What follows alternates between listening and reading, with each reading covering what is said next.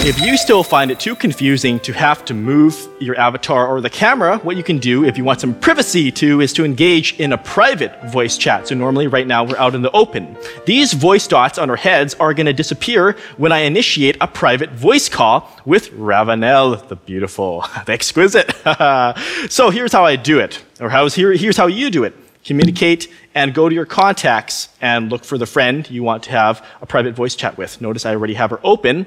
IM and call. Click that. And now click this call button. And this will initiate a private call.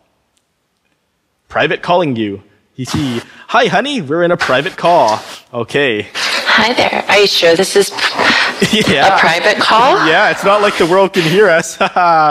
and there we go. I am just gonna wherever I go, I can still hear Ravenel. Isn't that right? You can still hear me, even though I'm. I can still hear you. Yeah, it's like we're close by. We're always gonna be close by. There we go.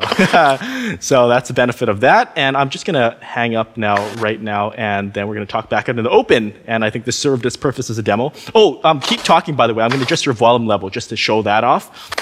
Okay, because it was really loud or hot. Soft? Hot. Wow. Sorry, now I tried to skirt it You were hot. Sorry.